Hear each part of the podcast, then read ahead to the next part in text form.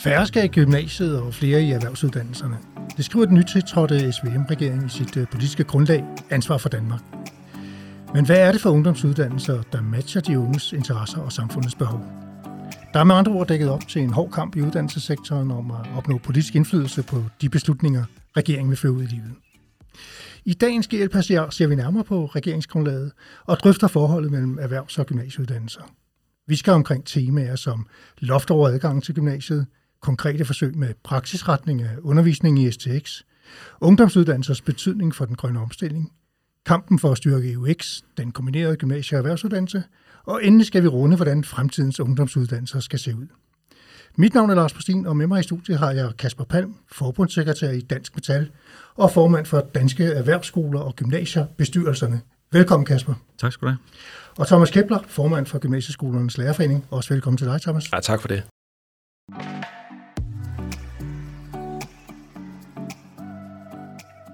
Inden vi sådan for alvor går i gang, så kunne jeg godt tænke mig, at I lige begge præsenterede jer kort. Øh, Kasper, vil du lægge ud? Ja, det vil jeg i hvert fald. Jeg hedder som sagt Kasper Palm. Øh, jeg arbejder i, til daglig i Dansk Metal, øh, hvor jeg er forbundssekretær. Det vil sige, at jeg er valgt og en del af ledelsen i Dansk Metal, og jeg har så et ansvarsområde, som hedder uddannelsesområdet. Og det vil sige øh, udformning af alle vores erhvervsuddannelser, som hører ind under Dansk Metals organiseringsområde, øh, men også hele policy-delen, altså alt politikudvikling øh, øh, og ind mod øh, politikerne, er også mit ansvarsområde, når vi kommer på uddannelserne. Og som formand for Danske Erhvervsskoler og Gymnasiebestyrelserne, hvad, hvad, hvad er det for en opgave, du har der, Kasper? Jamen, det er jo at øh, tale øh, bestyrelserne øh, ud på erhvervsskolerne og erhvervsgymnasiernes sag, kan man sige. Øh, de vilkår, de rammer, øh, som vi arbejder indenfor, øh, det er ligesom en, en, øh, en brancheorganisation øh, for den gruppe. Tak skal du have. Jeg kan også lige tænke mig at spørge dig en, om en enkelt ting. Altså, din, din egen uddannelsesbaggrund, ja. hvad er den? Jamen, øh, jeg er jo fra Aarhus, og jeg er uddannet maskinarbejder, øh, da det hed det. Så mm. stadigvæk, det hedder industritekniker i dag. Øh, men øh, jeg gik i lære som øh, 17-årig øh, på en fabrik, der hed Tetra Pak Højer, som lavede iscreme-maskiner. Det er faktisk der, hvor Magnum-isen den er opfundet okay, ja. øh, i Aarhus. Og det var de maskiner, vi udviklede til at lave de her is. Øh, og så har jeg været tillidsmand, fælles tillidsmand. Øh, og så har jeg, på den måde har jeg så øh, været involveret selvfølgelig i fagbevægelsen, og har så arbejdet i Dansk Metal siden 2008, først i vores overenskomstafdeling, og så efterfølgende øh, de sidste fem år her på uddannelsesområdet. Tak skal du have. Thomas Kepler, samme øh, præsentation for dig. Ja, jeg er i form for GL, det har jeg været i øh, fire år nu. Øh, og før det, så, øh, så underviste jeg også, det gør jeg ikke her, mens jeg er formand, men jeg har undervist øh, fra 2005 til 2019 på Aalborghus Gymnasium. Jeg undervist tre år før det på en efterskole, underviste øh, 9. og 10. klasse niveau. Jeg er fra Nordjylland, jeg er fra Lykken, øh, hvor jeg er gået i folkeskole, selvfølgelig øh, og videre derfra øh, på gymnasiet i Brønderslev, og så som den første i min, øh, efter et, et år som soldat, så som den første i min familie på universitet, hvor jeg læste engelsk og historie, som er det, jeg har undervist i. Tak skal du have, Thomas. Øhm, nu er vi jo øh, i en situation, hvor vi har fået en ny SVM-regering, som har stærke ambitioner om at få flere unge i erhvervsuddannelserne og færre i gymnasierne.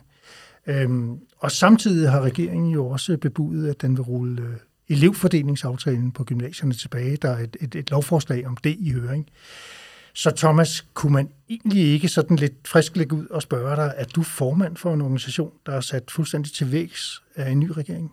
uh, nej, det håber jeg da ikke på. Men jeg er formand for en forening, som øh, ser et øh, lidt andet udfordringsbillede, end vi nok gjorde før det her folketingsvalg. Det skal, det skal jeg da ærligt indrømme.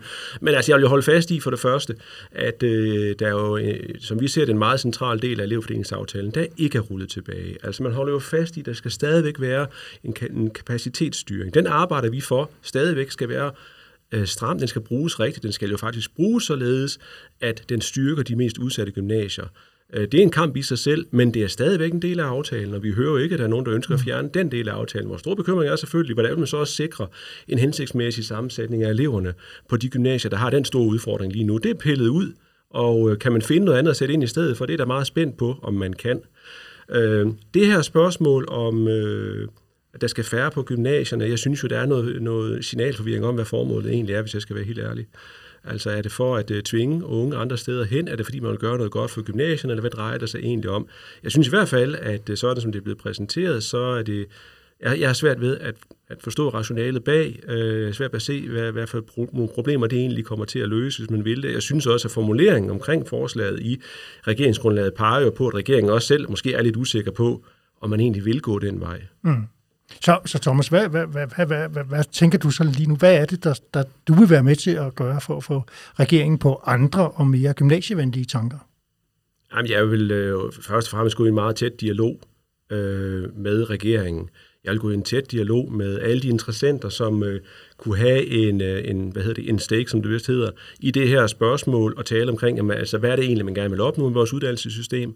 Øh, hvordan skal vi øh, bevare værdierne i vores uddannelsessystem, samtidig med, at det også øh, leverer ind i de behov, som samfundet har for den rette arbejdskraft? Øh, hvad kan man gøre rigtigt, og hvordan kan man gøre noget meget forkert? Og så må vi selvfølgelig ved argumentets kraft håbe på, at folk er interesserede i at lytte til os og, øh, og trække i den rigtige retning i stedet for den forkerte. Så der er rigtig meget politisk lobbyarbejde, øh, dialog, samarbejde, som, øh, som, øh, som vi, øh, vi, skal, vi skal ud og lave. Og jeg allerede er i gang med at lave, selvfølgelig. Mm, mm. Det vender vi tilbage til. Kasper Palm, øh, du står, kan man sige, med gode kort på hånden og en stærk støtte i regeringsgrundlaget. Øhm, hvad betyder det for dig og Dansk Metal og for danske erhvervsskoler og gymnasier bestyrelserne? Ja, nu skal man nu, jeg skal jo nok lige sådan prøve at dele øh, kasketterne lidt op. Ikke? Øh, jeg har jo en holdning som metalmand, og så har jeg også en anden holdning som, som, som formand for bestyrelsesforeningen. Men hvis jeg sådan skal starte ud for metalmanden, så, så er jeg jo glad. Altså, jeg, var, jeg, var sådan, jeg blev sådan helt varm om hjertet, vil jeg nærmest sige, da, jeg, da jeg sad og hørte statsministerens nyårstale. Og sådan set også øh, læste regeringsgrundlaget, fordi at erhvervsuddannelserne jo virkelig blevet sat i spil for første gang, øh, i hvert fald den tid, jeg kan huske, at vi har diskuteret uddannelse. Altså så har man ikke talt uddannelserne så meget op, som man gjorde i, i, i, øh, i den aften. Og det, det, det, det blev jeg sgu sådan lidt rørt over, øh, mm. og synes var, var flot. Øhm, og så kan man jo sige, så er jeg jo bare glad, og nu kører det derud af, men, men jeg vil også tilslutte mig det, det som Thomas siger, altså det, det, er, jo, det er jo selvfølgelig nogle, nogle, øh, nogle brede former, vi bruger her, øh, hvor vi siger, at det, der er noget grøn omstilling, og øh, vi skal have brug for flere faglærte, og så videre, og så videre. Men det, de jo ikke kommer ind på, det er jo, hvordan. Mm. Øh, der er en bisætning, som, som, jeg også, som I jo nok også har lagt mærke til, og det er jo netop det her, øh, vi skal kigge på, hvordan øh, flere så øh, mm. træder ind på gymnasiet øh, kontra erhvervsuddannelserne. Men hvordan man vil udforme det, det er jo også spændt på øh, at høre. Mm. Øh, og så kan man så sige, som, øh, som bestyrelsesformand, så, øh, eller formand for bestyrelsesforeningen, så, øh, så har vi jo også erhvervsgymnasier under os jo, øh, og, og det, der kan vi jo selvfølgelig godt være lidt bekymret for, øh, hvordan det ender ud med det. Øh, jeg tænker også, at vi kommer til at diskutere lidt med karakterkrav og så videre. Mm. Øh, og det er jo også noget, der vil jo ramme dem jo, hvis man begynder at sætte et øh, karakterkrav øh, ind. Mm. Øh, Thomas, øh, det her med, med færre i gymnasiet og, og den retorik, der har været brugt, øh, ikke, ikke kun i, eller ikke i regeringsgrundlaget, men sådan op til der har jeg jo sådan i researchen set, at du jo har været fremme i den offentlige debat med forskellige indlæg, der har talt om, øh, at, at der er en, en, en bashing af gymnasieuddannelserne. Hvad, hvad mener du egentlig med det? Jeg mener med det, at øh, man i, i identificeringen af de problemer, vi, vi har med at få vores uddannelsessystem til at fungere, som vi gerne vil have det, henholdsvis såvel for den enkelte, for eleven, som for det samfund, der skal optage eleven og også have noget arbejdskraft selvfølgelig. Øh, der synes jeg, der er en tendens nogen steder til at sige, at hvorfor fungerer det ikke? Jamen det er jo, det er jo gymnasiets skyld. På den ene eller anden måde, så er det gymnasiets skyld, og det er i særlig grad det almene gymnasiums skyld, at øh, det, er simpelthen, øh, det er simpelthen blevet for populært bare, og de unge de vælger det helt meningsløst, de kan ikke bruge det til noget osv., i det ligger der en underkendelse af, hvad det almene gymnasium faktisk leverer øh, for det første. Og man, man laver også nogle slutninger, hvor man siger, hvis bare det almindelige gymnasium var lidt mindre populært, så havde vi helt sikkert også uden videre løst alle mulige andre problemer i systemet. Og, og der, er nogle, der er nogle koblinger, som jeg synes, man ikke, øh, man ikke kan dokumentere. Mm. Altså som eksempel, øh, kan man tvinge flere unge væk fra det almindelige gymnasium? Ja, det kan man godt. Er det det samme som, at så de også helt sikkert øh, vil for eksempel søge ind på en erhvervsuddannelse, og at de vil være øh, gode elever der, altså gode lærlinge der. Nej, det er jo ikke nogen som helst garantier for. Men sådan nogle meget hurtige, simple, sådan lidt primitive næsten koblinger, synes jeg nogle gange, man laver. Og det vender alt sammen tilbage til, at det er gymnasiet, gymnasieuddannelsen, og i særlig grad det almindelige gymnasium, der ligesom får sådan en skurkerolle. Mm. Jeg synes, det er fornemt og for billigt at forklare vores udfordring med vores uddannelsessystem øh, på det grundlag. Mm. Kasper Palm, kender, genkender du det billede, Thomas tegner her af den der bashing? Altså, jeg synes jo ikke, det er en bashing, øh, men, men, men jeg, altså, jeg vil gerne sige, at jeg sidder ikke her og siger, at vi ikke skal have et gymnasium. Øh, tværtimod, så er der jo øh, behov for, at folk både går på gymnasiet, både tager en professionsuddannelse, men også tager en lang videregående uddannelse. Øh, og sådan skal det også være. Men der er jo et eller andet i fordelingen, kan man sige, øh, i de her ungdomsuddannelser, som der er i dag, som der er sket en skævridning. Øhm, og, og det er i virkeligheden det, som jeg håber, at, at man måske kan prøve at tage en debat om. Øh, jeg synes heller ikke, at man skal tvinge folk til noget. Øh, bestemt ikke. Men, men, men øh, ja, der, der, er bare, der er blevet en eller anden tendens til, at, øh, at der er blevet sådan et frit valg, at hvis det er det, man bare vil, så skal man bare tage det, og så er vi ikke så kritiske overfor, om det egentlig er det rigtige eller forkert, man gør. Øh, og, og det er der mange andre øh, diskussioner i, og det er jo hele, for eksempel hele taxameterstrukturen, øh, der jo også gør, at, øh, og der kan jeg også snakke for egen regning, jeg mm. sidder jo selv som øh, hvad det hedder, næstformand på en, på en erhvervsskole, altså det er jo blevet et pengebeløb, vi snakker om, mm. jo tit, når vi snakker om de unge, og jo ikke så meget om de unges øh, ved at vel, men det er, at kan vi, kan vi få dem ind, fordi så, kan vi, så er vi også sikret økonomisk. Det er mm. i hvert fald det, der står først for, mm. og så må vi så prøve at få det bedste ud af det efterfølgende det, du taler om her omkring øh, den der skæve fordeling, der kan man sige, at, at, at tallene øh, er vel i dag cirka, at 74 procent af en, en ungdomsårgang søger mod gymnasiet, og godt og vel 20 faktisk øh, mod, mod erhvervsuddannelserne, lige ja. efter grundskolen. Ja. I, i, øh, i, I 2001, der var det faktisk 31,7 procent af en ungdomsårgang, der søgte mod erhvervsuddannelserne. Og i dag altså de små 20 procent. Mm. Øh, Kasper, har, har, har I simpelthen ikke været gode nok til at tiltrække de unge? Jamen, det, det, det vil jeg gerne øh, vedkende mig, at det har vi sgu nok ikke øh, på nogle områder, øh, og det skal vi være bedre til. Øh, ja, det arbejder vi meget på. Altså, vi prøver hele tiden på at køre øh, kampagner, øh, oplysningskampagner på, hvor fedt det faktisk er at være faglærer. Øh, det har været svært at trænge igennem, men der har nok i mange år været den her lidt stereotype øh, opfattelse af, hvordan en, øh, en smed for eksempel arbejder. Altså det nedslidende, det er beskidt arbejde, øh, det er dårlige lønninger, øh, der er udlandsk arbejdskraft, der kommer ind over til at arbejde osv., hvis man sådan bare skulle stå og lytte udefra. Og det kan jeg da godt forstå, at man så sidder og tænker, er det, er det fremtiden for mig? Øh, og der har vi selvfølgelig øh, en forpligtelse til at gå ud og fortælle den gode historie. Det synes jeg også, vi kan. Mm. Øh, jeg synes, at vi både kan fortælle, øh, der er en høj jobsikkerhed, når man først har en erhvervsuddannelse. Man har faktisk også en ret god løn, øh, øh, faktisk øh, noget over øh, gennemsnittet i den her befolkning.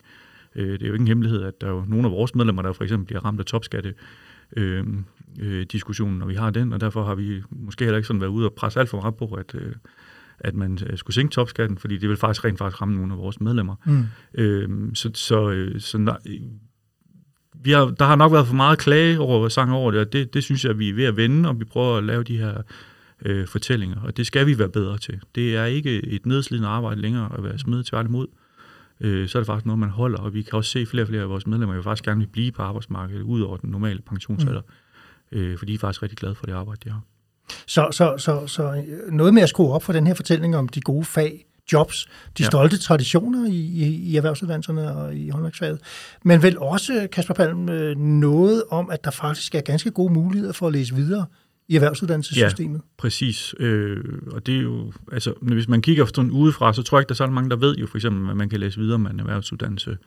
Øh, det er noget af det, vi har prøvet sådan at, at, at spille ind med. Vi har faktisk selv i Dansk Metal et mål om, at øh, 25 procent af vores medlemmer skal starte på et tidspunkt i deres arbejdsliv med en videregående øh, uddannelse, altså læse videre. Og der er mm. mange, der jo skiller os ud, også vores egne medlemmer, siger, så melder de jo ud af Dansk Metal, men det kan jo ikke rigtig bruge til noget. Altså, det her det er jo mennesker, der kommer først, og mm. hvis det gør, at de har mulighed for at læse videre, så skal de være, vi da være stolte over det. Øh, der er jo, altså, der, jeg tror faktisk, der er kommet et skred i samfundet øh, på det her område. Øh, jeg synes sådan, når jeg er rundt og møder virksomhedsejere og ledere øh, af sådan den lidt gamle skole, og nogle af dem, som har bygget virksomheder op fra bunden, så var grunduddannelsen og indgangen jo, det var jo en, en, øh, en håndværksmæssig uddannelse. Og mm. så læste man så videre til for eksempel ingeniør, maskinmester, mm. øh, konstruktør eller andet. Altså det var den helt naturlige trædesten. Øh, den opfattelse, jeg, der, den er der ikke længere ude i samfundet. Jeg, jeg tror, faktisk både hvis man gik ud i en gymnasieklasse, men også helt ned i folkeskolen og spurgte, hvis du skal være ingeniør eller du skal være maskinmester, hvad uddannelse skal du så have øh, for at blive det? Og så, så tror jeg ikke, der var mange, der vil sige, at så skal du have en håndværk øh, mm. baggrund for det. Mm. Øhm, så, så det skal vi jo med, og det er også noget af det, der glæder mig faktisk, at øh, der også står i regeringsgrundlaget, at vejene skal være mere tydelige, øh, fordi det, det tror jeg også har, har gjort, at mange i folkeskolen jo har sagt, at det, det er en lukket vej at tage en erhvervsuddannelse, fordi så skal jeg blive det fag resten af mit liv, øh, Øh, hvorimod nogle af de andre uddannelser har været det, der åbnede op. Øh, og det skal, vi have, det skal vi have bevæget over og sagt, eller tilbage til de råd og sige, nej, det er også åben faktisk at tage en, øh, en erhvervsuddannelse. Mm. En ting til, øh, Kasper Palm. Altså, da jeg researchede mig frem til at, finde forklaringer på, hvorfor der var færre, der, der, der søgte mod erhvervsuddannelserne, så er der flere, der, der, der, der er fremme med forklaringer om, at, at der mangler et studiemiljø på erhvervsuddannelserne for unge, altså med, med fester, sociale arrangementer og eventuelt studieture, jule, hvad ved, ved jeg, som man kender det fra gymnasierne. Deler du den opfattelse? jeg kan godt følge, at det kan være svært, øh, hvis man kommer i hvert fald direkte fra folkeskolen, og så inden for 40 uger, øh, kan man sige, så skal du have banket alt det her op, hvor man andre steder bruger tre år på det. Mm. Øh, men, men på den anden side, så, øh, så indgår du jo også typisk i et arbejdsfællesskab, jo, når du kommer i lære. Altså, du kommer ud på en arbejdsplads sammen med andre lærlinge. Øhm, du tjener også din egen løn lige pludselig. Altså, øh, du får jo ikke SU, men du får jo faktisk øh, løn for de timer, du, du arbejder typisk også noget højere end SU. Øh, så når jeg sådan lige selv sidder og tænker tilbage til min læretid, øh, så var det da lidt sjovere at gå i byen med en øh, lidt tykkere øh, pengepunkt end øh, min kammerat over på gymnasiet, øh, som, som kom på en SU. Øh, så, så var det da mig, der skulle give de første to omgange i hvert fald, inden at øh, vi sådan kom i gang. Så den tunge punkt kan også være med ja, i den gode fortælling. det synes om, jeg. ja, øh, Thomas, øh, det her med tydeligere veje i, i uddannelsessystemet, som, som Kasper er inde på, er det noget, som, øh, som, som du også tænker er, er værd at, at, at ligesom gå ind i med, med, med, med gymnasieuddannelseskasketten på? Ja, absolut.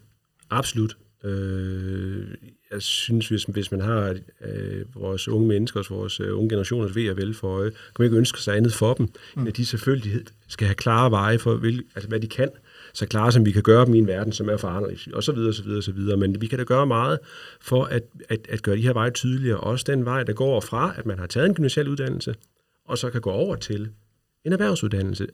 Og det er jo der, hvor det, at det bliver så absurd, at, at det er ikke mere end to år siden, at man overhovedet gjorde det tilladt at vejlede videre fra gymnasial uddannelse til en erhvervsuddannelse. Det var decideret forbudt før. Det virker jo fuldstændig absurd at tale om det øh, i dag, at, at vi har den her mangel på erhvervsuddannet og gymnasiet løfter bredere, end det har gjort før. Vi optager en større del af en ungdomsårgang før. Der er et behov for erhvervsuddannet, og man har det forbudt tidligere at vejlede sig den vej. Mm. Øh, når man så øvrigt også kan se, at unge, som så går den vej og kommer ud, har fået lidt mere hår på brystet, har øh, fået noget mere modenhed, og bestemt også fået rigtig meget faglighed med sig, de kan bruge ofte, har fået noget almendannelse med sig, de kan bruge, de er eftertragtet derude blandt mestrene, hører vi, at det først er inden for de sidste par år, man har gjort den vej tilladt. Og jeg, jeg tror stadigvæk, at der er meget, vi kan gøre for for eksempel bare at synliggøre den vej, øh, og styrke vejledningen øh, den vej. Jeg har næsten indtryk af, øh, blandt, blandt nogle debattører, som så er vi lidt tilbage i den der med, hvem der basher på gymnasiet, ikke også, at, at det er sådan lidt irriterende næsten den vej, den er der, for nu har man altså indstillet kanonerne på det i det almindelige gymnasium, det er problemet, ikke også? Mm. Men den ligger der, den skal vi da styrke. Men må jeg, hvis jeg, ja, jeg komme ind på den, ja, fordi altså, i, vi var, Dansk Metal lobbyerede også meget for det her. Jeg har været meget ja. rundt og, øh, og snakket med øh, politikere om det her. Særligt SF havde vi øh, nogle gode alliancer med på det her. Øh, så vi lobbyerede også for, at der skulle være den her vejledning ikke? ind i øh, erhvervsuddannelsen. Men den, den strider jo så lidt imod formålsparagrafen jo. Øh, fordi at formålet jo med gymnasiet jo siger jo, at det skal gøres klar til en videregående uddannelse. Og det er erhvervsuddannelsen jo ikke. Det er jo på samme niveau Øh, nogen vil jo dame et niveau ned. Det tror jeg, der var en tidligere minister, der sagde, øh, under sådan en pind, øh, som var en af begrundelserne for, at man ikke skulle vejlede over i øh, erhvervsuddannelse, fordi man skulle ikke vejlede nedad, man kun opad. Øh, og, og så er vi tilbage i hele retorikken og uddannelsesnopperiet og så videre. Mm, ikke? Ja.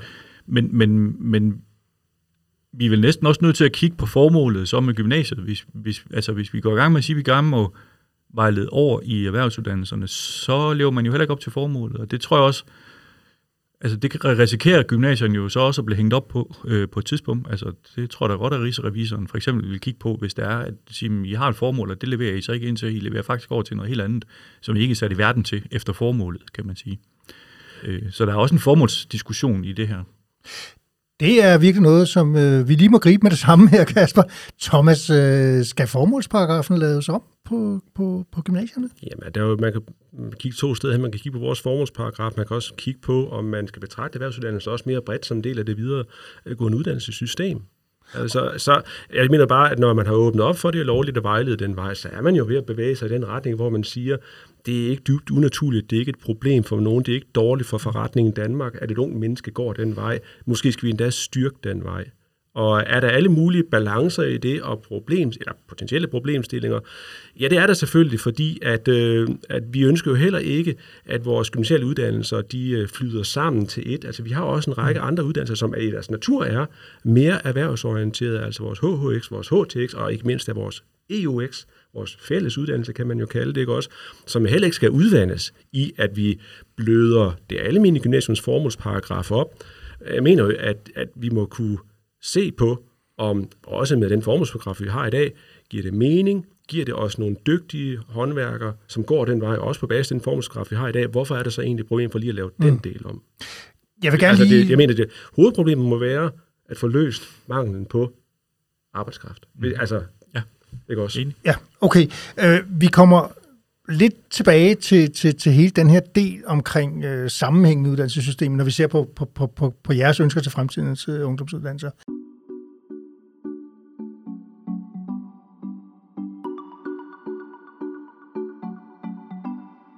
Nu vil jeg godt lige gå over i et, et tema, der handler om loft over, over optaget på gymnasiet, eller de skærpede adgangskrav, som, som regeringen annoncerer. Øhm, det er du ikke meget for, Thomas, øh, og og det var du også lidt inde på i, i starten. Øhm, nogle kritikere siger jo, at, at, at der kan have den fordel, at man kan få sorteret nogle af de elever fra, som ikke hører til i gymnasiet. Hvad siger du til det? Jeg siger, at, at, at i det, altså, så, så skal man jo tale om elever i et eller andet omfang, hvor det overhovedet giver mening at tale om, at man kan gøre noget, der så kan mærkes på et optag på en anden uddannelse. På enhver uddannelse kan du finde en, nogle elever, som hører hjemme et andet sted. Det kan du også på erhvervsuddannelse. Det gælder, når man arbejder med mennesker. Sådan er det jo. Men vi har i bund og grund ikke en stor gruppe af elever, som ikke hører hjemme på de gymnasiale uddannelser. Det er ikke noget, der indikerer. Og hvis man indfører skarpe adgangskrav, jamen så kommer man altså til at sortere en masse elever fra, som jeg egentlig tvivler på, at den her regering, eller i hvert fald en god del af den her regering, faktisk ikke har lyst til at sortere fra. Okay. Thomas, øh, Mathias Tesfaye har, har, har netop bedt sine embedsfolk øh, om at undersøge, hvordan den gruppe, der sådan kommer ind med de ringeste karakterer fra grundskolen, øh, klarer sig og bruger deres studentereksamen. Mm. Øh, og han siger, at hvis de ikke bruger den, så, så har han ikke noget imod at lukke døren for dem. Nej. Øh, og der kunne jeg godt tænke mig at, at lige høre, hvad forventer du der egentlig af sådan en undersøgelse?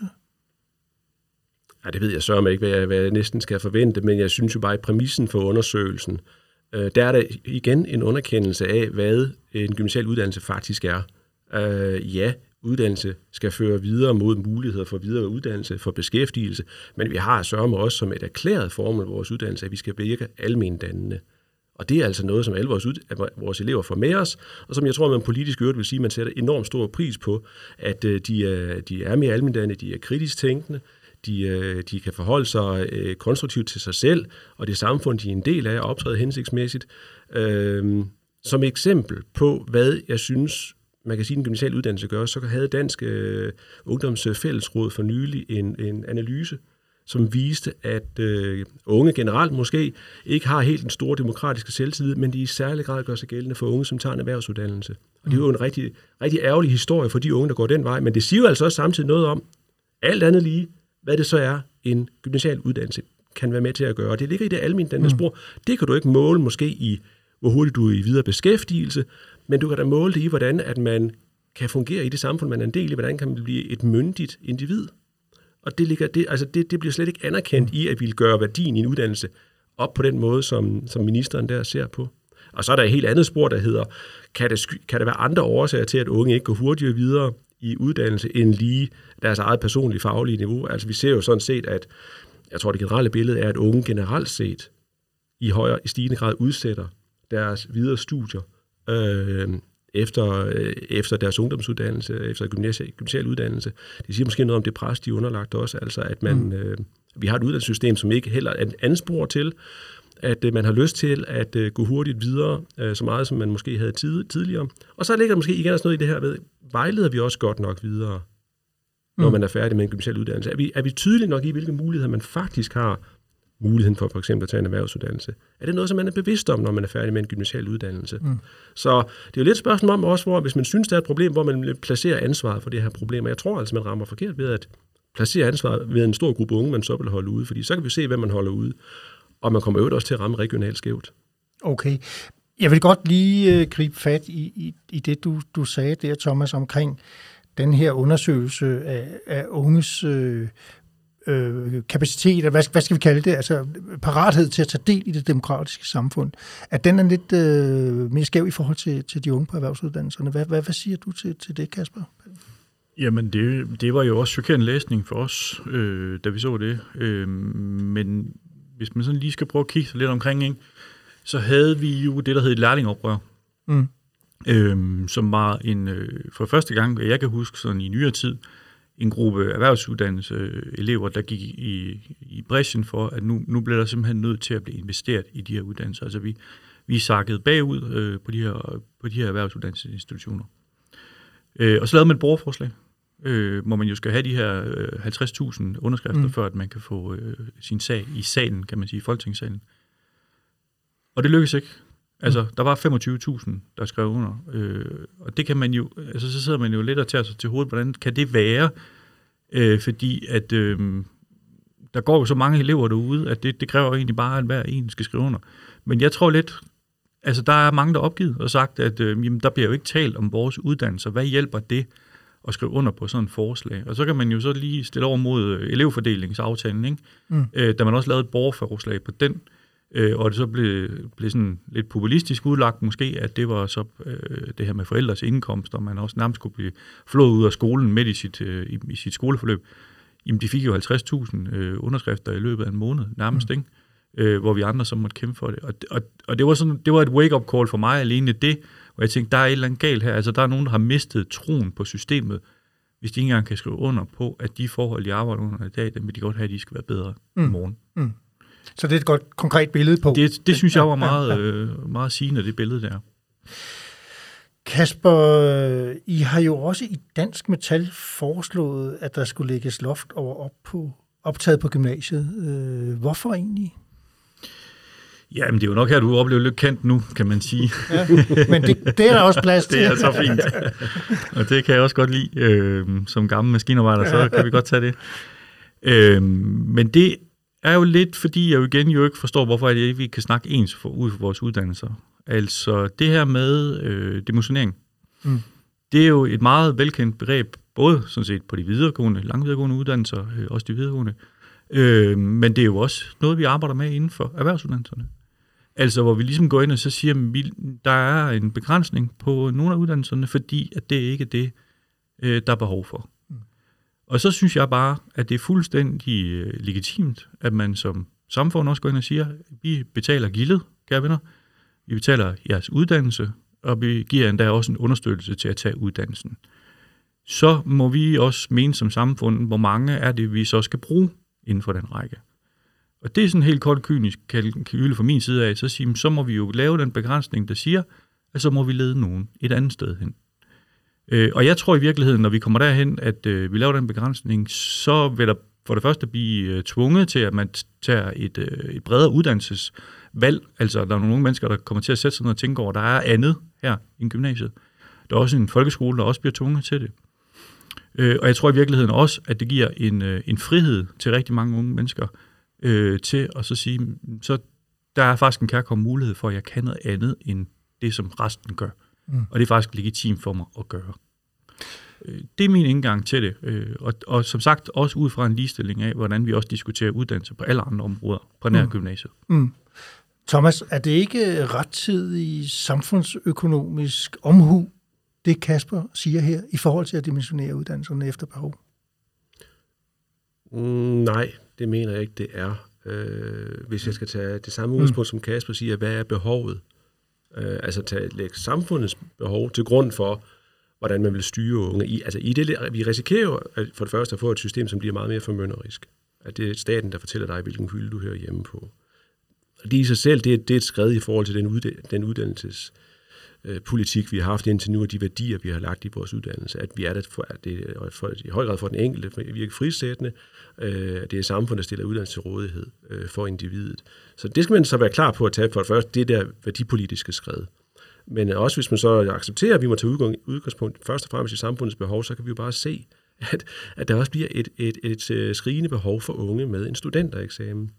Øh, hvad, hvad, så, så det, hvad, det, skri, det skrigende behov, Thomas, hvor, hvor, hvor, hvor er det? Jamen, det er, det er for eksempel, der, som Damme Analytics har, har vist i deres analyse, at i 2030 bare, der kommer der til mange 35.000 lærere, pædagoger, socialrådgivere, sygeplejersker, ikke også? Altså, det er uddannelser, som forudsætter, at man har en, en gymnasial uddannelse. Øhm, og vi ved, at ungdomsårgangene de bliver mindre og mindre og mindre. Vi kommer ind i, går ind i en, øh, en rigtig grim hængekøj-problematik over de næste hvad, 15 år måske. Mm. Jeg er jo dybt bekymret for, at det virkelige billede er, at der jo ikke er unge nok i det hele taget. Mm. Så, øh, så selv hvis vi går ud, øh, tager det udgangspunkt, hvad samfundets behov er, så er der ikke nogen grund til at mene, at dem, der går på gymnasiet i dag, dem er der ikke behov for. Mm. Dem er der også behov for. Det er et helt stort problem, som vi burde tale meget mere om, ikke bare mig og Kasper. For jeg tror måske, vi er ret enige, men, men jeg synes, der er andre med mere magt end os, som burde tale meget mere om de 20 procent af ungdomsårgang, som slet ikke får en ungdomsuddannelse. De, de der, de der 45.000, som statsministeren talte om, som de jo er en del af, som ikke får en ungdomsuddannelse. Dem burde vi tale meget mere om. Det gør vi lige om lidt. Men Kasper, du markerede her. Du vil gerne sige noget. Nå, men det, det er fordi, øh, jeg synes, det er ret i, at, eller give Thomas ret i, at, øh, at der, er jo, der er jo også behov for folk med, med studenterbevis, øh, med studentereksamen, øh, øh, Øh, til rigtig mange andre uddannelser. Øh, og det er også måske der, jeg nogle gange også synes, at gymnasiet fejler lidt, fordi det bliver meget et sigte mod øh, de lange videregående uddannelser, altså universiteterne. Øh, og, og der er jo ingen hemmelighed, at, øh, som du selv siger, der er jo både pædagoger, skolelærer, øh, socialrådgiver, sygeplejersker og andet, hvor man jo også skal have en studentereksamen, hvor vi også kan se, at der er et ned, nedadgående øh, tilgang til de uddannelser. Der kunne jeg godt efterlyse, at man havde en stærkere strategi øh, sammen med de uddannelsesinstitutioner om at få ledet nogle af eleverne derover. Det synes jeg ikke, man har. Jeg, jeg synes, at det er stræben efter de, øh, de helt lange videregående uddannelser, man, man fokuserer for ensidigt på. Øh, og der, hvis jeg skulle komme med sådan en godt råd udefra, så synes jeg, at man får lavet en strategi ind mod de uddannelser, for der bliver også behov for den gruppe. Det er jeg helt enig med Thomas i. Og så vil jeg sige, i, øh, i Dansk Metal og i, i FH, øh, sammen med andre gode partnere, har vi jo prøvet at komme med et forslag. Øh, jeg kan faktisk ikke huske, om G eller med. Men vi vil gerne lave et øh, kompetenceråd. Mm. Øh, simpelthen øh, få taget en åben diskussion om, hvad er det for nogle kompetencer, der er, er, er behov for i fremtiden. For det, jeg tror også, det kan, det kan synliggøre noget af det, som du også siger her, Thomas, at øh, der er nogle, nogle andre områder, der også har behov for studenter. Øh, og så få taget en helt åben, øh, fordomsfuld diskussion ud fra det her, få kigget på det. Øh, der er nogle ting, altså vi kommer også til at mangle folk i industrien, men der er jo nogle ting, der også kan løses, for eksempel øh, automatisering, digitalisering. Der er også nogle om, ting, der kan løses på mangel på arbejdskraft på, på velfærdsuddannelserne, for eksempel hvis man går på fuld tid eller andet. Men lad os prøve at få taget den der diskussion om, hvad er det, der skal til, før vi når i mål med det kompetencebehov. Og så kan man sige, så har vi, så har vi i hvert fald sat øh, udfordringer op og fortalt, hvad er det, der kommer til at mangle, og så må politikerne jo tage en, en, øh, en beslutning ud fra det. Øh, det. Det synes jeg lidt, øh, at, at, at de også skal, altså de skal også lægge hånden på mm. kogepladen en gang mm. imellem, i stedet for, øh, at, øh, at, at vi kan sidde og skændes mod hinanden om at sige, at vi skal bruge dem. Men i virkeligheden er det jo dem, der skal tage beslutningen derinde, om at tage et politisk ansvar, hvis vi mangler de her mennesker. Altså hvad det så skal til? Men det kræver også, at vi er åbne sådan set for begge sider og sige, så må vi jo også øh, erkende, at der er nogle ting, der kan løses på en anden måde. Hører jeg dig, Kasper, invitere Thomas med i kompetence? Ja, jeg det er tror, jo det, du allerede, men altså, ja. jeg tror faktisk allerede, vi er med, men ja, okay. jeg glæder mig rigtig meget det er til det samarbejde. Gruppe, ja. Jeg glæder mig utrolig meget ja. til det samarbejde. Det bliver rigtig vigtigt. Ja. Øh, jeg så forleden et tweet fra Jenny Bøving Arendt, der er direktør i Danske Gymnasier, hvor hun skrev, at der i skoleåret 2021-2022 var 51.581 unge på gymnasiale uddannelser og 46.956 unge på erhvervsuddannelserne. Altså det er en meget lille forskel, øh, tænker jeg. Jeg tror ikke, det var unge. Okay. Jeg tror, det var... Øh, Nej, det er samlet optag. Ja, ja, altså det er det samlede unge optag. og ja, unge voksne. ja, og unge og voksne. voksne. Ja, Okay. præcis. Ja. Men, men kan man så sige, øh, Kasper, hvad, hvad, hvad er så egentlig problemet? Altså hvis der næsten er lige mange på en overgang? Jamen, det er vi... Vi kommer til at mange, mange flere. Okay. det er det, der er problemet dybest set. Det. Øhm, og så er problemet jo bare, at vi, altså, vi har jo en politisk aftale, der siger, at, øh, at 30 procent her i, øh, i 2025 skal søge mm. en, øh, en erhvervsuddannelse. Altså, det er jo en politisk aftale, vi har lavet. Mm. Øh, og det må da også en gåde, at man så som politiker bare kan sige, at det var så bare ærgerligt. Altså, det, det er da en mærkelig holdning at have til, at man er gået ind og lavet en aftale, og så efterfølgende så gå ud og sige, det noget, vi skulle ikke. Mm. Øh, det var bare ærgerligt. Øh, øh, så må vi jo håbe, vi kan gøre noget en anden gang. En enkelt ting, jeg lige manglede i forbindelse med den her dimensionering, øh, Kasper. Har I nogle øh, estimater på, har I nogle forestillinger om, hvad jeres øh, forslag til dimensionering vil betyde i forhold til, øh, hvor mange færre, der skal så gå i, i gymnasiet? Jeg kan sige, at vi har været siddet og kigge på det. Øh, jeg ved ikke, om man skal break det her, men vi er... Jo, kom bare. Det er kun os, der sidder og snakker her. Lille sluttekreds her. øhm, vi er ved at få kigget på det. Øhm, hvis vi skulle sige, at øh, 30% skulle tage en, øh, en erhvervsuddannelse, hvad vil det betyde? Der er også et arbejdsudbudsspørgsmål øh, her, mm. øh, hvor man højst sandsynligt også vil kunne hente, øh, altså øge arbejdsudbuddet, jo fordi, at du, når du tager en erhvervsuddannelse, hurtigt kommer ud på arbejdsmarkedet, mm. øh, og derved også kan løfte arbejdsudbuddet. Øh, så jeg vil ikke, øh, jeg vil bare sige, at vi kommer med noget mm. øh, på det område, hvor vi prøver netop at sætte konsekvenserne op for det. Men det er jo, og, og det kan man jo lige at lege, så bliver det jo sådan en regnestyksøvelse, vi er ude i her. Altså, mm. hvordan ser det ud? Øh, sådan, øh, to streger under cifre til sidst, ikke? Øh, og så kan man selvfølgelig have hele den anden diskussion efterfølgende, men, men det, det er i hvert fald det, vi starter med, så at sige, det er det, der det, det, ja. Det kommer vi til at høre meget, meget mere til øh, om ganske kort tid, formentlig er. Ja. Øhm, Thomas, du talte på et tidspunkt her om, om for lidt siden om den her restgruppe, som, som man, man det ganske uflatterende kalder, kalder ja, de det er i sig selv ja. dødssygt udtryk, ja. altså det... 45.000 uden, øh, uden unge, unge uden uddannelse eller, ja. eller job. Øh, og der kan man sige, at en af de uddannelsesinstitutioner, som virkelig har været på banen og sige, jamen altså, vi hjælper rigtig, rigtig gerne de her unge, det er VUC. Ja. Hvordan ser I øh, på, på VUC som, som en institution, som også kan komme ind her i feltet? Øh, Kasper? Ja, Jamen, det ved jeg ikke. Altså, det er jo en, det er jo en kompliceret øh, gruppe. Altså, den er jo sådan lidt opdelt i tre, sådan som jeg husker det, i Reformkommissionen. Ikke? Øh, vi har cirka 15.000, som, øh, som har øh, flere diagnoser. Mm. Så har vi 15.000, som, som har noget, en diagnose måske, og så har vi faktisk 15.000, som egentlig er klar øh, til at gå i gang med noget, men som bare ikke af, af mange årsager ikke er kommet i gang med noget. Øh, og det er klart, den ligger jo sådan lige til højre benet, kan man sige. Øh, om det lige skal være VUC, altså jeg tror jo også, altså FGU burde jo også spille en, en, en rolle her, øh, fordi man kan sige, at VUC, det, det, det er jo også lidt lige på hårdt her, vi, vi går i gang, og så ind mm. på skolebænken, øh, hvor nogle af dem, særligt den, den, den gruppe, som, altså de 30.000, hvor vi snakker diagnose, har måske behov for sådan en, øh, ja, en oplæring til at skal i gang med en uddannelse, kan man sige. Og det er jo lidt det, som den forberedende grunduddannelse skal gøre, ikke? altså forberede ja. dem til at gå i gang. Øh, der tror jeg, vi skal have den mere på banen i første omgang.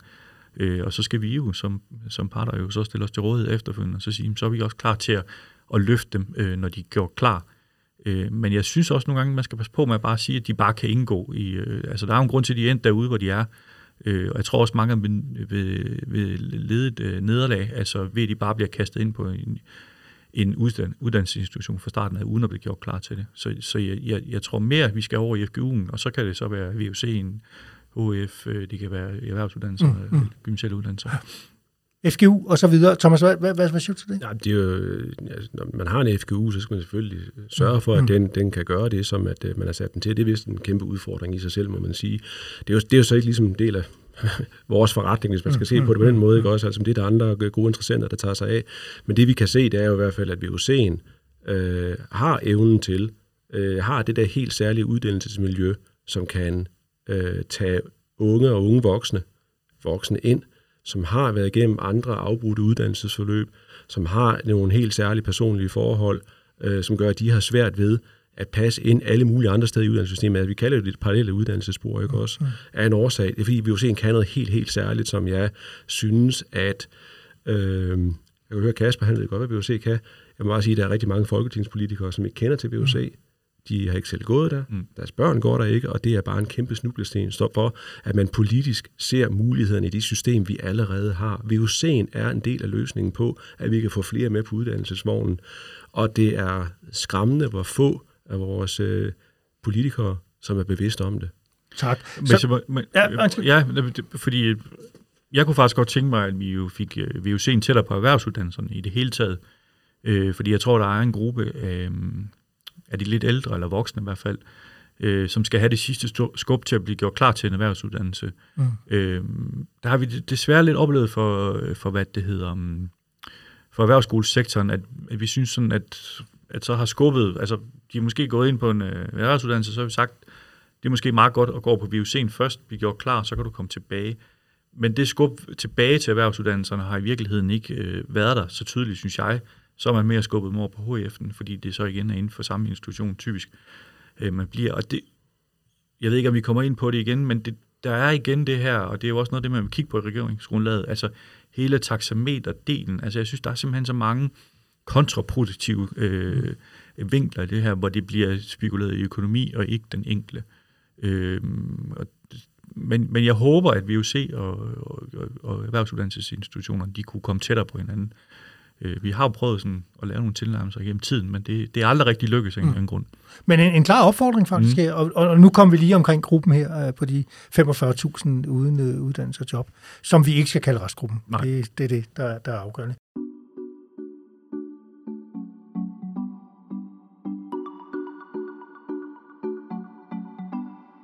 Jeg vil gerne over i, i, i et nyt tema, øh, som, som handler om forsøg i gymnasieuddannelserne.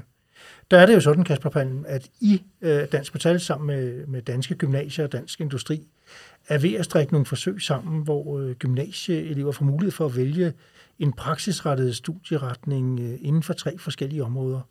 Det er grøn omstilling, digitalt samfund og, og sundhed og life science. Øh, hvorfor er I egentlig gået i gang med det forsøgsarbejde?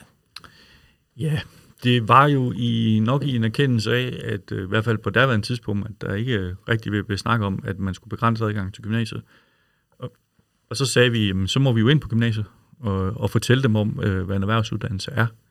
Øh, og så prøve at rette øh, noget af den undervisning, der er inde på gymnasiet, over mod erhvervsuddannelsen. Og så, øh, som Thomas jo sagde her i starten, så er der jo flere og flere, jo der også af studenter, der vælger en, øh, en erhvervsuddannelse, men men ligesom i erkendelse af, at de fleste gik derover, så måtte vi ind og så prøve i samarbejde med gymnasierne, så sige, kan vi udbyde nogle, øh, nogle linjer her, som så gør dem klogere. Og det var ikke kun til erhvervsuddannelsen, det var faktisk også, eller det er også ting til, at vi også er de videre, tekniske videregående uddannelser, vi også har behov for folk ind i, øh, som, som man også har svært ved at se.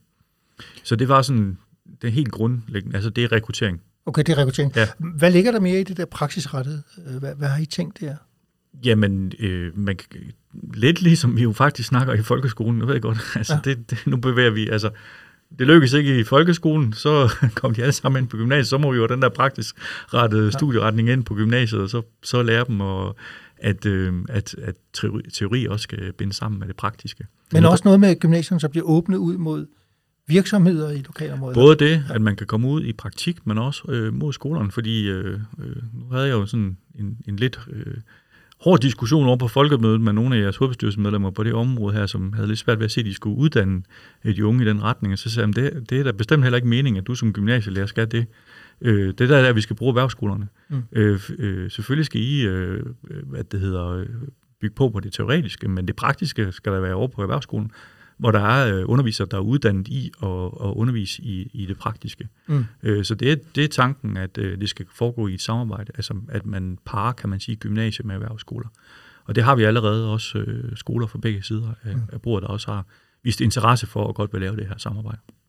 Øhm, Thomas, øh, dansk industri, dansk metal, danske gymnasier, hvor er GL hen? Ja, vi er ikke med i det der samarbejde, det er vi ikke, og det er, nogle, det er jo nogle tunge drenge, at, øh, at ikke lege med, det er rigtig, øh, det er rigtig ærgerligt, kan man godt se udefra, men altså, det er vi ikke, og det er vi øh, helt bevidst ikke, fordi at øh, vi, øh, som jeg var inde på tidligere, vi står i en situation, hvor at vi ikke bare repræsenterer øh, og interessevaretager for det almindelige gymnasium. Vi er interessevaretager for en række gymnasiale uddannelser, nogle erhvervsrettede øh, gymnasiale uddannelser, HUX'en, HTX'en, EUX'en, og vi er simpelthen, at vi er først og fremmest bekymrede for, at øh, man med, øh, med øh, en, en meget mere erhvervsrettet øh, profilering af det almindelige gymnasium kommer til at underminere de gymnasiale retninger, det har vi jo ikke nogen interesse i, når vi synes, at de faktisk også leverer noget, der er rigtig meget behov for, og EUX'en for eksempel er stadigvæk, må vi sige, en relativt ny uddannelse, som det ellers er. Der bliver udtrykt rigtig mange politiske ambitioner omkring. Hvorfor så ikke lade EUX'en være netop det der møde, som det erklæret skal være mellem den gymnasiale uddannelse og en erhvervsuddannelse, i stedet for at risikere faktisk at underminere også søgningen mod EUX, ved at sige, at det gør vi faktisk også lidt over på det almindelige gymnasium. Det er den ene ting. Og den anden den er, at øh, vi synes også, at vi må stå øh, på mål for at stå vagt om øh, det, der er unikt for det almene gymnasium. At der også er en gymnasial uddannelse, som er almen, som er bred på den måde, som i mindre grad end de andre gymnasiale uddannelser har så klart et øh, erhvervsrettet formål. Med det sagt, så vil jeg også godt stadigvæk anerkende, som jeg gjorde tidligere, vi løfter bredere end i dag. Vi er ikke længere bare, det, når jeg siger vi, så mener jeg så øh, den del, vi har repræsenteret det almindelige gymnasium på. Det almindelige gymnasium løfter meget bredere end dag, det har gjort.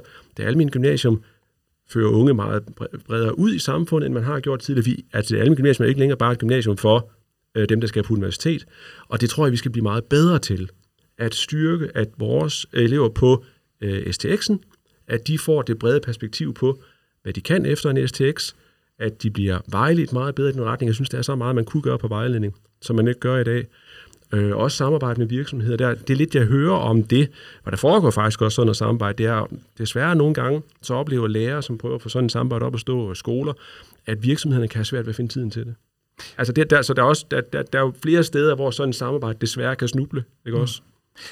Kasper Palm, altså hvis jeg nu tager tråden op for det, som jeg hører Thomas sige, er det så en Kasper Palm, der har haft lidt svært ved at finde balancen på sine ben som dansk metal-repræsentant og repræsentant for danske erhvervsskoler og gymnasier? Forstået på den måde, at tilbuddet er der i, i forvejen på det erhvervsgymnasiale uddannelser?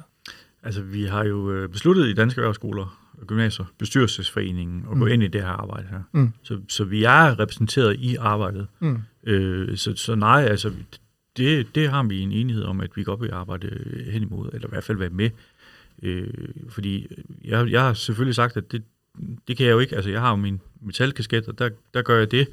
Øh, men, men det må foreningen jo så øh, tage stilling til, om de så vil være med i.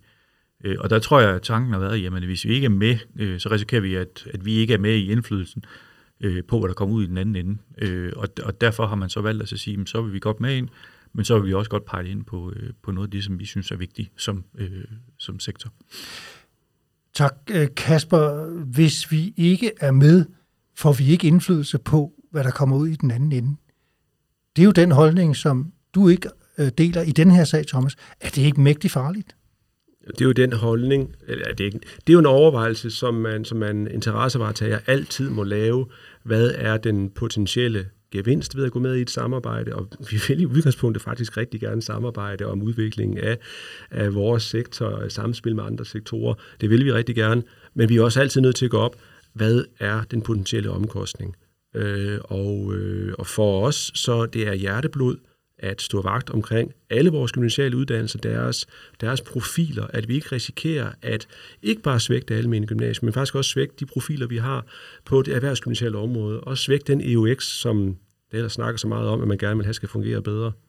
Og der har vi da heldigvis så også øh, nogle spor for samarbejde øh, som vi kommer til at tale om senere, tror jeg. Kan lige, jeg præcis, lige præcis, det er det, det vi gør.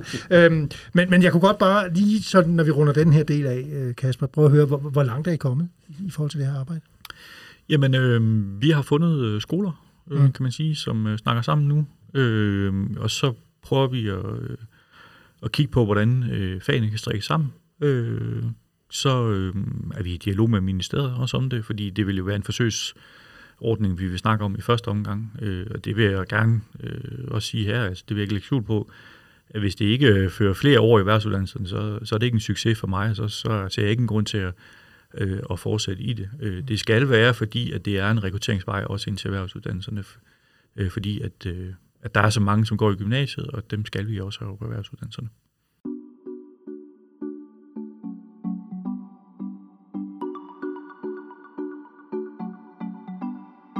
Nu rundede vi øh, lige præcis det her af omkring forsøget. Øh, så vil jeg gerne over til grøn omstilling som, som et nyt tema. Og man kan sige, i, i, i op til og i valgkampen, der var FH-fagbevægelsen meget, meget stærke i, i mediebilledet i forhold til at sige, at den grønne omstilling krævede simpelthen flere faglærte. Ellers kunne det ikke lade sig gøre. Øhm, og man kan i virkeligheden sige, at jeres argumenter er så at sige indbygget i regeringsgrundlaget, hvor der skal være fokus på erhvervsuddannelserne og den grønne omstilling i kombination. Øhm, men, Kasper Palm, man kan måske spørge dig, om, om det her ikke er en, en form for strømmens argumentation. Altså, der opstiller en falsk modsætning mellem faglærte og, og akademikere i kampen for det grønne, den grønne omstilling. Hvad, hvad siger du til det? Nej, det synes jeg ikke. Altså, vi er jo afhængige af hinanden. Mm. Selvfølgelig er vi det. Altså, der skal der også være en ingeniør øh, med til at bygge en vindmølle, men der skal bare bruges flere faglærte end ingeniøren. Mm. Øh, sådan er det. Øh, det. Altså, det, det er øh, faktor. Øh, og det er rigtigt, at vi, vi kører hårdt ud på det her, fordi vi kan jo bare se, og vi hører jo fra virksomheder allerede i dag, de siger, at vi må jo sige nej tak til ordre på det her baggrund, at vi ikke kan skaffe arbejdskraften til det. Øh, og hvis vi så mener, at vi skal i mål med, med, med, med de store projekter, vi har sat i gang, øh, så kan vi bare se, at der bliver mangel. Og der er jo lavet rigtig mange analyser. Vi har lavet en analyse alene inden for industrien, øh, som jo nok kommer til at fylde allermest øh, på det her område, fordi at vi skal have, have, have lavet de her store øh, hvad det hedder, Nordsø-aftale, Østersøs-aftale, hvor vi skal have udbygget hele vores vindmøllesektor. Øh, Hvis vi fremskriver de mål der, og ud fra, hvad vi har en arbejdsstyrke i dag, så kan vi bare se, at vi kommer til at mangle 116.000 mennesker inden for mm. industrien. Og det er altså kun i øh, frem mod 2030, altså de øh, øh, hvad det hedder, CO2-reduktionsaftaler, der ligger der, så med det fremskrivning, vi har lavet, så kommer vi til at mangle 116.000 mm. mennesker øh, i industrien. Øh, og det kan man jo så sige, hvis vi ikke skaffer det, hvad så? Jamen, så kan jeg jo bange for, om vi i det hele taget noget mål øh, med de aftaler, vi har lavet. Men jeg er også bange for, at øh, de mange gode arbejdspladser heller ikke øh, bliver i Danmark længere. Øh, så flytter man det øh, simpelthen ud til andre steder, hvor, der, hvor man så kan levere den arbejdskraft til det. Mm. Thomas, altså, når du hører det her, øh, og, og de der dystre udsigter, øh, hvis, hvis man ikke får skaffet den her arbejdskraft, øh, og Kasper så også siger, at der er også plads til ingeniøren, vi skal selvfølgelig også bruge ingeniøren, og man ser på, på, på mediebilledet, har, har de akademiske organisationer og har gymnasieuddannelserne som sådan øh, været for fraværende i, i, i argumenterne for den grønne omstillingsbetydning? Det ved jeg ikke, om vi har. Vi har i hvert fald, øh, jeg kan sige, at vi har været op imod, men altså vi kan konstatere, at, en, øh, at, at, at øh, et socialdemokrati øh, og øh, det med en socialdemokratisk regering først øh, indtil det, det seneste valg, og nu også stadigvæk en regering med, med, med Socialdemokratiet som en, en, en helt central komponent, altså jo slår meget på, meget gentager og gentager og gentager budskabet om, at den grønne omstilling, hvis man vil være en grøn klimaheld, så skal man være erhvervsuddannet. Øh, så jeg vil sige, der har man fra politisk hold, fra helt centralt hold, valgt at tone øh, en debat i den retning, at det er jo sådan, det måtte forstås. Øh, jeg er rigtig glad for, at Kasper han siger, at selvfølgelig skal man også bruge ingeniøren med videre, ikke også? Fordi det er jo en falsk modsætning. Selvfølgelig skal man, bare når man går ud og kigger på vindmøllen, så er der rigtig, rigtig mange fagligheder over, at den vindmølle, den nåede frem dertil og er blevet sat op. Det er ikke i en kun øh, erhvervsuddannet, man skal bruge det. Det er det hele paletten. Øh, man skal også bruge øh, folk med andre fagligheder, til at øh, uddanne den erhvervsuddannede børn i skolen, til hvis en erhvervsuddannet bliver syg og skal på hospitalet, skal der helst være en sygeplejerske, osv. osv., osv. Mm. Så vi er jo afhængige af hinanden i det her samfund på alle mulige ledere og kanter. Enten man er meget direkte ud af fat i skruetrækkeren, der, der, der, der, der, der lige sætter den sidste skrue i vindmøllen, eller om man er et andet sted, så er vi, så er vi som et samfund afhængige af hinanden. Og øh, der synes jeg, at den debat, man har ført fra politisk hold, fra, fra regeringshold, fra socialdemokratisk hold måske særligt, øh, har, øh, har sådan meget entydigt sagt, klimahelte, de er erhvervsuddannede, øh, det er så man ikke akademiker. Mm. Øh, så kommer vi over i en debat omkring i det hele taget, hvad man måske har, har i tale sat, øh, altså den akademiske del af fagbevægelsen over for andre i et stykke tid. Altså, øh, det ligger men, måske ud over den her debat. Det ligger ud over den her debat, men, ja. men, men, men, men man kan i hvert fald sige, at FH-fagbevægelsen har været dygtig til at sætte aftryk i medierne. Ja, men, absolut. Men en, en, en fælles forståelse mellem jer her om, at, at der kan bygges bro, og var det ikke dronningen, der sagde, at den, man kan gå i begge retninger. Øh, så, så, så, så den del af det kan man sige. Jo, jeg vil også gerne sige, altså hvis jeg skal prøve at for, sådan set det udefra, øh, og ikke sådan at sidde og være så ked af, at man ikke har anerkendt, hvad, hvad vi gør for den grønne omstilling. Bare se på, hvis man som en regering, der gerne vil styrke erhvervsuddannelserne, har sagt, en del af det er også at tale erhvervsuddannelserne op, så forstår jeg da godt, at man har taget fat i sådan et tema, som mm. man jo ved ligger mange unge utrolig meget på sinde, den grønne omstilling, og så taler de uddannelser netop ind i i, øh, i det fænomen, der er grøn omstilling og klimaet. Altså det, øh, det, på den måde giver det jo god mening. Øh, det er bare ærgerligt, hvis at vi ender i en debat, hvor at man ligesom får sagt, at, øh, at der er nogle andre, der, der ikke bidrager, eller måske nærmest er en unødvendig omkostning for, at vi kan nå i mål med den grønne omstilling, fordi sådan er virkeligheden ikke.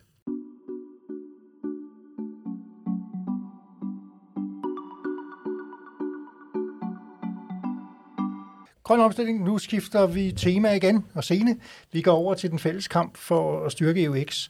Øh, og jeg vil gerne indlede med et, et, et citat fra Mathias Tesfaye, øh, som han, han kommer med i sin bog Kloge Hænder, hvor han siger, at hverken hænderne eller hovedet kan udvikle sig, hvis ikke de arbejder tæt sammen i gensidig respekt.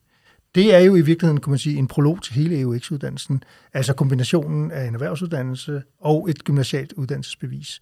Jeg ved, at de begge to øh, lægger vægt på det, og øh, der er i, i, i øjeblikket et, et samarbejde i gang mellem blandt andet GL, Danske Erhvervsskoler og Gymnasier, og, og, og Uddannelsesforbundet Djøf og IDA, også om at, at virkelig styrke øh, EUX. Øhm, og derfor er mit spørgsmål øh, til, til at starte her, hvad er det, der, der, der, der, der, der er sådan en styrke ved hele EUX-konceptet øh, og, og uddannelsen? Kasper? Som jeg startede med at sige, så vil vi jo rigtig gerne have, at øh, flere af vores medlemmer også øh, læser videre. Øh, og der tror jeg, at EUX'en kan spille ind, øh, fordi den naturligt vil give øh, adgang til flere ting øh, end, end i, øh, med, men med en almindelig erhvervsuddannelse i, i første omgang. Øh, så, så jeg tror, at den vil spille ind i forhold til, at vi kan få nogle øh, flere til at tage en øh, videregående uddannelse på de tekniske områder. Jeg tror også, vi vil få nogle, nogle bedre uddannede øh, maskinmester og ingeniører i den anden ende, som så har også en, øh, en faglært baggrund, øh, hvor, hvor, hvor de så også har gymnasiedelen ind under, men de står med et spænderbrev i hånden. Øh, bare the end of the day, kan man sige. Ikke? Øhm, og så har den jo været med til at, altså, jeg tror også, den har været med til at holde, trods alt, niveauet op på, på indtaget på vores erhvervsuddannelser. Øh, jeg tror, øh, hvis vi ikke har haft EUX'en, så tror jeg ikke, vi har ligget på 20 procent i dag, der vælger en erhvervsuddannelse efter grundskolen. Mm. Er, det, er det, undskyld Kasper, er det ikke cirka hver tredje, der, der, der kommer de fra, de, direkte fra grundskolen og vælger en EUX? Jo, de tror, det er den stil. Ja, ja. Øh, det er lidt forskelligt inden for, for de forskellige uddannelsesretninger. Okay, ja, ja. Øh, der er nogen, der har flere end andre, kan man sige. For eksempel elektrikerne har rigtig mange, okay. øh, der tager UX'en. Øh, men, men, men den har været med til også netop det her med, at man siger, at så, har, så tager du den gymnasielle del med. Øh. Men det er også en hård uddannelse, altså mm. fordi det jo netop er en kombinationsuddannelse, faktisk er to uddannelser, du skal mm. tage mm. øh, på, på forholdsvis kort tid, kan man sige. Ikke? Så du skal være ekstremt godt rustet til at gå ind i den her uddannelse? Det skal man. Man skal være meget målbevidst, og man skal være godt rustet, og man skal være godt boligorienteret. Mm. Thomas, samme spørgsmål til dig. Hvor ser du den store styrke i UX? Jeg synes, UX'en har en styrke i, øh, i øh, ideen, øh, i at man siger, kan vi ikke prøve at øh, netop gøre det, som man har talt om længe, at, at lave en uddannelse, hvor at man øh, laver en meget klar kobling og en løbende kobling mellem en lidt mere teoretisk tilgang til det, man beskæftiger sig med, og, øh, og, og, og et håndværk, det er den praktiske udførelse, end, øh, end, øh, end vi gør i vores andre uddannelser, set fra et gymnasieperspektiv eller fra et, et, øh, et, øh, et EUD-perspektiv, at vi laver en klar kobling ind til det teoretiske perspektiv, samtidig med, at man står med noget i hænderne. Og så tror jeg da også, som jeg husker det, at det blev det blev præsenteret som øh, et, en, en uddannelse, hvor hvis, du, hvis man var lidt træt af at sidde på skolebænken, ikke også, altså man godt vil have noget i hænderne, mens man stadigvæk arbejder videre med, med bøgerne, jamen så var det der, man skulle hen. Men i det ligger så også, synes jeg, øh, det vi synes er en stor problem, altså man, man tegnede nok et billede af, at øh, der er ikke så meget skolebænk i det her, som hvis du tager mm. direkte ved til en gymnasial uddannelse, og man må nok sige om noget, når man så sidder på skolebænken på en øks, så sidder man i den grad på skolebænken mm. på en måde, som, som jeg, som jeg egentlig tror, vi er enige om, det er, det er, det er, ikke, det er slet ikke optimalt. Mm. Det her udviklingsarbejde, som alle de her organisationer, jeg lige nævnte, øh, sidder med, det er ikke færdigt endnu. Men, men, men hvis I nu skulle tage cyklen sammen over på Christiansborg og banke på, øh, eller gå ind på øh, Mathias Tesfajs øh, kontor og sige til ham, der er altså to ting, øh, gode ven, vi skal gøre noget ved lige nu i den her UX. Hvad skulle det så være? Thomas? Nu har jeg ikke noget aftale med Kasper først.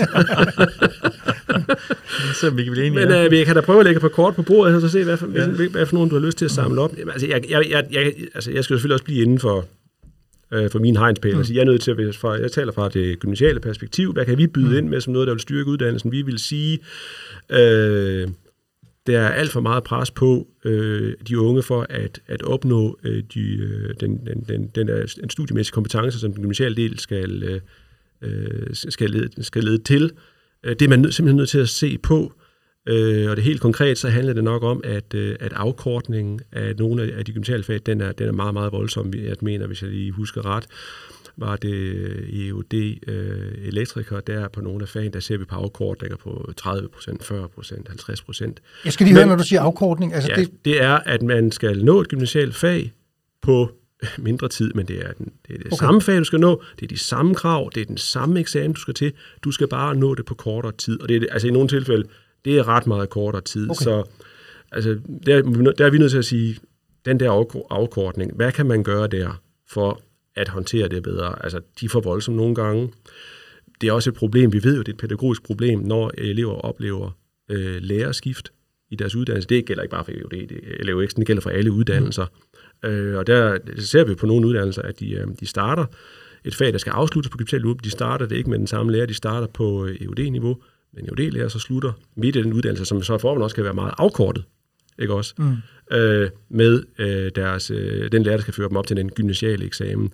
Og det ved vi bare pædagogisk se, det er rigtig, rigtig skidt. Så noget, altså, hvis jeg skal sammenfatte det noget, altså kan vi styrke sammenhængen i uddannelsen, i, i, i delelementer i, i uddannelsen først og fremmest, men kan vi også styrke sammenhængen, samspillet mellem de forskellige dele af uddannelsen, så også lærerne på, på, på, på tværs af EUD og gymnasial kan tale bedre sammen og planlægge bedre sammen, hvordan man får sammenhæng i uddannelsen, og kan vi gøre noget for trods alt at let presset lidt på de unge i den her uddannelse, fordi de er altså ekstremt hårdt spændt for, mm. og de har svært ved at nå det, de skal nå. Ja. Kasper, det, det, det skulle være mine to kort, jeg vil lægge på. Hvad, hvad har du med i tasken, Kasper? ja, men jeg, den første, jeg vil sige, det, øh, det er sammenlæsning, jeg vil kigge på. Øh, det er sådan, at nogle hold bliver meget små. Mm. Øh, og, og så der er meget forskel, kan man sige, på, om du skal være industritekniker, elektriker, eller du skal være tømmer. Og derfor så, øh, så når man er over på X-fagene, så, så kan man ikke åbenbart læse dem øh, sammen. Og det er faktisk øh, ikke engang noget, jeg kan skille jer ud over. Det er noget, de faglige udvalg har, har sat de rammer op. Og der, der, hvis jeg skal kigge ind mod mig selv, så synes jeg, at vi burde være bedre til at sige, men det kan da ikke, altså hvis du skal have matematik på A-niveau, så kan det burde da være det samme, om det er på elektrikeren, øh, smeden øh, eller tømmeren. Altså det burde vi da kunne sammenlæse på en eller anden måde. Mm. Øh, det, det er vi ikke gode nok til. Øh, der, der har vi sådan en eller anden, der, der prøver vi at sætte forskelligheden for hårdt op, synes jeg. Mm. Øh, og, og det gør, at det kan være svært øh, med meget små hold en gang imellem, og derfor ikke rentabelt. Så, øhm, så, så vil jeg faktisk tage den, som Thomas siger, med, med forståelsen mellem underviseren skal være bedre. Den, den er jeg helt med på. Øhm, jeg oplever tit, at øh, der faktisk både er fagfaglærer, altså hvad kan man sige, værkstedslærer, som har svært ved at forstå, hvad der foregår. Altså, hvad er det for en undervisning, der er oppe i teorilokalet? Og omvendt, så har øh, dem, som underviser på X-fagene, øh, heller ikke øh, en særlig stor forståelse for, hvad der foregår nede i værkstedet, kan man sige. Øh, der, der, den, den burde vi løfte og sige, at det bliver nødt til at være en, øh, en bedre gensidig forståelse for hinandens arbejde. Det tror jeg kan gøre uddannelsen bedre. Øh, jeg har hørt, at nogle skoler faktisk har, har lavet sådan nogle bodyordnings, øh, hvor man simpelthen øh, så siger, nu skal du simpelthen følge et, en lektion på øh, nede i værkstedet, og omvendt, så skal værkstedslærerne altså også op i klasselokalet og vide, hvad er det for en undervisning, der mm. foregår deroppe, så man også kan koble det bedre sammen. Øh, der er vi for langt fra hinanden i dag, tror jeg. Jeg, jeg hører også undervisere, øh, for eksempel nogle af jeres medlemmer, der siger, jeg ved slet ikke, om jeg underviser på en gymnasiel uddannelse eller en erhvervsuddannelse. Hvad er det egentlig, jeg underviser indenfor? Mm. Øh, og det, det, det, det dur simpelthen ikke. Altså, der, der skal være en, en, en gensidig forståelse for hinandens arbejde, og respekt for det også.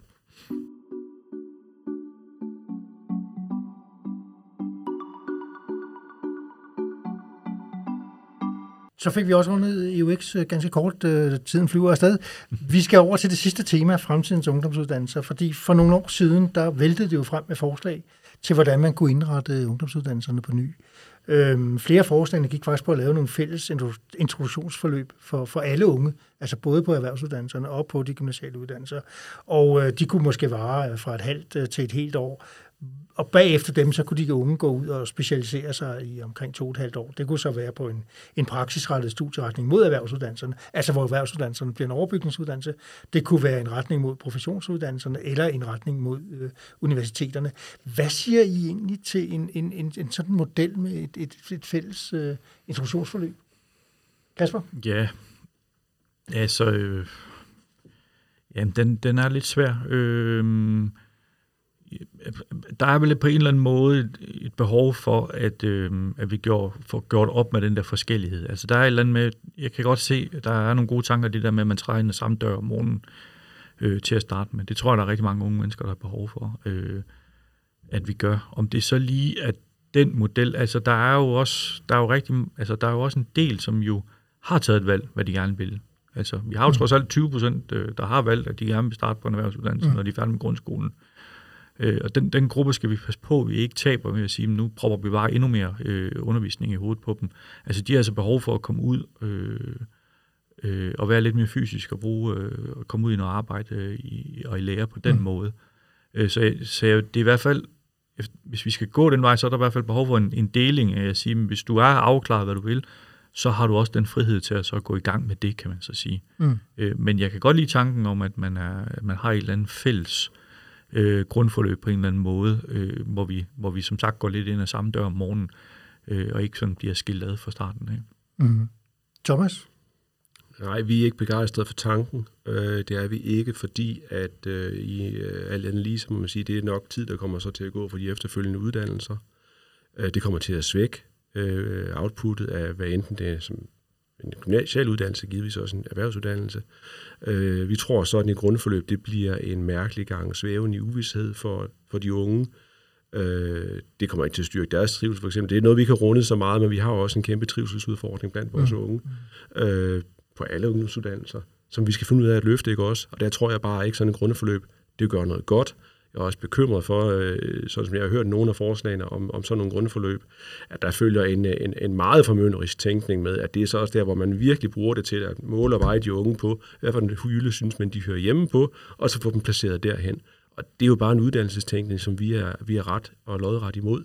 Øhm, så derfor øh, ser vi ikke så meget perspektiv i sådan nogle fælles grundforløb. Øh, vi ser heller, at man skal styrke de uddannelser, vi allerede har, og styrke vejledning om de uddannelser, før de unge de kommer ind på dem, styrke muligheden for, at man kan foretage sporskifte, efter man har taget en ungdomsuddannelse, øh, styrke vejledning i det, styrke at de uddannelser, som så skal optage de unge, der kommer med en uddannelse, at man kan måske få mere merit med, man kan mere naturligt indgå, øh, uden at skulle starte helt forfra. Det er den vej, man skal gå. Mm.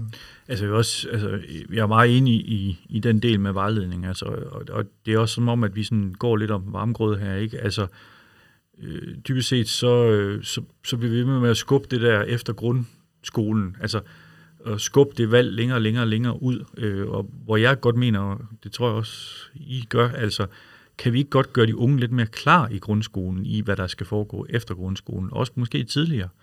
Altså, øh, hvordan lærer, får vi lavet den her praksisfaglige undervisning, også i, øh, i øh, grundskolen, men også får den der vejledning, fordi det, altså det ideelle ved det selvfølgelig være, at man er klar til at tage et valg, øh, for, hvad man gerne vil nu og her, når man er færdig med grundskolen. Det må da være, det er da det optimale, og det, det er da enig i, at der skal vi da altså, passe på, at vi ikke bare bliver ved med at udskyde øh, det der valg, øh, fordi det, det, det skal de nok gøre resten af deres liv mange gange, øh, udskyde valget, og, det, og vi kan lige så godt komme i gang fra starten af, hvis du spørger mig. Mm. Thomas, du markerede lige. Ja, en ting er, at det er helt enig i, det, altså, øh, vi skal gøre det klart for de unge, hvilke muligheder de har Øh, og jeg synes, altså ligesom jeg ikke synes, at gymnasierne øh, øh, bare skal være erhvervsrettet, vi har faktisk et bredere formål, så skal grundskolen selvfølgelig ikke kun være erhvervsrettet. Det tror jeg ikke, der er nogen, der mener vel. Altså man skal først og fremmest altså, lære at kunne leve sit liv på en god fasong, ikke også, altså, øh, også i grundskolen. Men øh, man skal blive klar over, hvilke muligheder man har i grundskolen, og så tror jeg også, det er vigtigt, at at de unge, ikke så meget, de skal være klar på lige præcis, hvad de skal være, men de skal føle en anden tryghed ved, at hvis man så træffer et valg efter grundskolen, og finder ud af, nej, det er jo ikke det, jeg skulle, så har man ikke bundet sig selv for tid og evighed. Så har man faktisk alle mulige spændende muligheder, understøttede muligheder for at gøre noget andet. Og det er der, jeg tror, at der er noget potentiale. Jeg tror, mange unge er bange for at træffe et valg, fordi de, de, de tror, at de så virkelig har låst sig i en livsretning, som de ikke kan ændres på, og som systemet ikke vil understøtte, at, at, øh, at, at den kan ændres. Og når man ser på, hvordan systemet præger dem lige nu, så kan man måske godt forstå, at de tænker den tanke, fordi vi jo skårer ned på vejledningen. Ikke også? Og det er først for nylig, man har vel vejledet gymnasieelever øh, mod, at de også kunne tage en erhvervsuddannelse efter gymnasial uddannelse. Så jeg kan ikke bebrejde de unge, at de er bange for på den måde at træffe et valg, fordi har vi gjort noget for at fortælle dem om, hvordan man ikke hænger på sit første valg nødvendigvis? Det har vi da ikke. Så, så det, jeg hører jer sige i virkeligheden, det er, I vil ikke som sådan foreslå store reformer af, af ungdomsuddannelserne, Nej. men i virkeligheden skabe sammenhæng, styrke vejledningsindsatsen og forbedre de rammer, der er øh, i dag? Ja, altså hvis jeg i hvert fald skal tage ud fra min egen øh, sektor, så, så jeg, nej, jeg har ikke øh, nogen intention om, at vi skal lave det der med, at vi øh, brænder det hele ned og så starter forfra. Øh, vi har altså nogle af verdens bedste erhvervsuddannelser. Mm. Øh, vi har en utrolig lav ledighed i Danmark. Øh, vi har en utrolig høj øh, løn for folk med en erhvervsuddannelse. Altså det er altså noget, det, du ikke ser i ret mange andre lande i verden. Vi har en lighed i det her samfund. Øh, og det er jo fordi, man jo har jo en grunduddannelse på et ret højt niveau, øh, som man så også klarer sig. Og hvorimod du ser de lande, hvor der ikke er ligheden, så er det jo fordi, at du jo ikke har en grunduddannelse. Mm. Så jeg tror nogle gange, at vi skal passe på med at sige, at det, bare, det er ikke elendigt, det er faktisk ret godt, det tilbud, vi har. Øh, hvordan kan vi så, øh, i hvert fald fra mit synspunkt, så få nogle flere til at gå den vej, men, men øh, det er bestemt ikke en, øh, en dårlig øh, tilgang øh, overhovedet, hvis du spørger mig.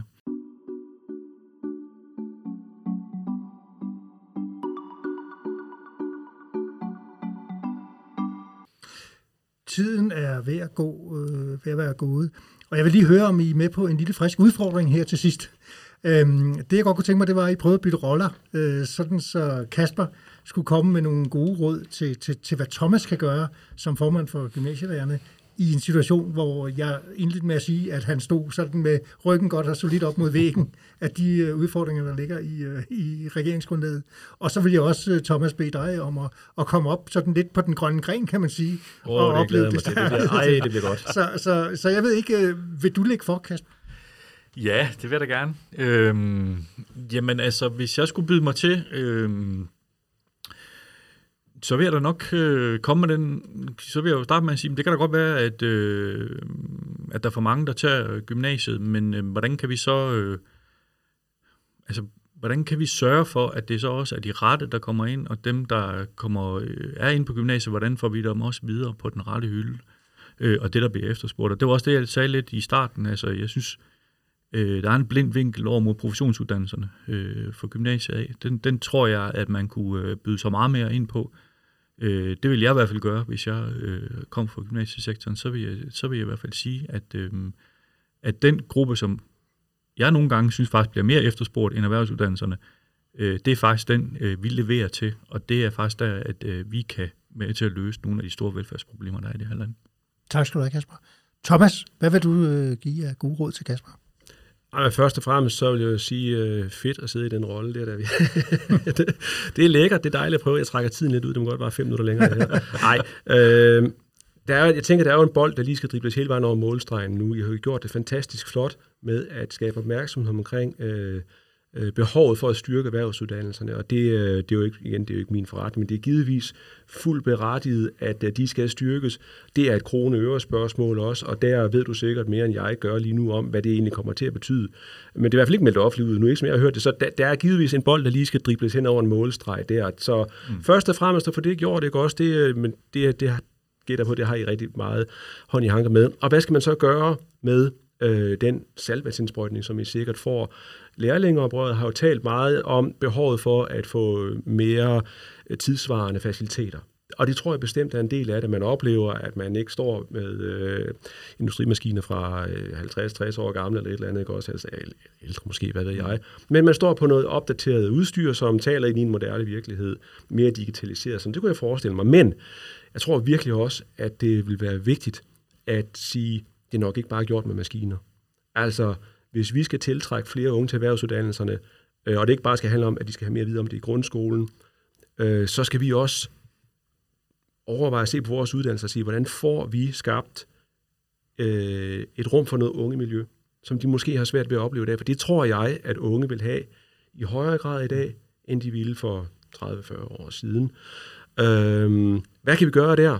Og hvad kan vi gøre for, at de frafald, vi har på erhvervsuddannelsen i dag, som er større, noget større end det er på gymnasiale uddannelser, hvad kan vi gøre for at fastholde flere unge i erhvervsuddannelserne? Og igen, det er næppe gjort bare med, flere, altså med nyere maskiner, ikke også? Så når man får den her salvadsindsprøjtning, hvordan kan den så egentlig anvendes? Øh, og, øh, og er, det kun noget, er det kun gjort med penge? Det tror jeg ikke. Jeg tror også, det er noget man ser se på, hvad, hvad, hvad kan vi gøre med vores egen uddannelse for, at, øh, at de unge de får det miljø, og vi har et lavere frafald. Det, det er nok der, jeg vil rette min interesse hen, fordi det, det, det tænker jeg også, der er et momentum til nu at sige, okay, så er det også nu, vi gør det. Mm.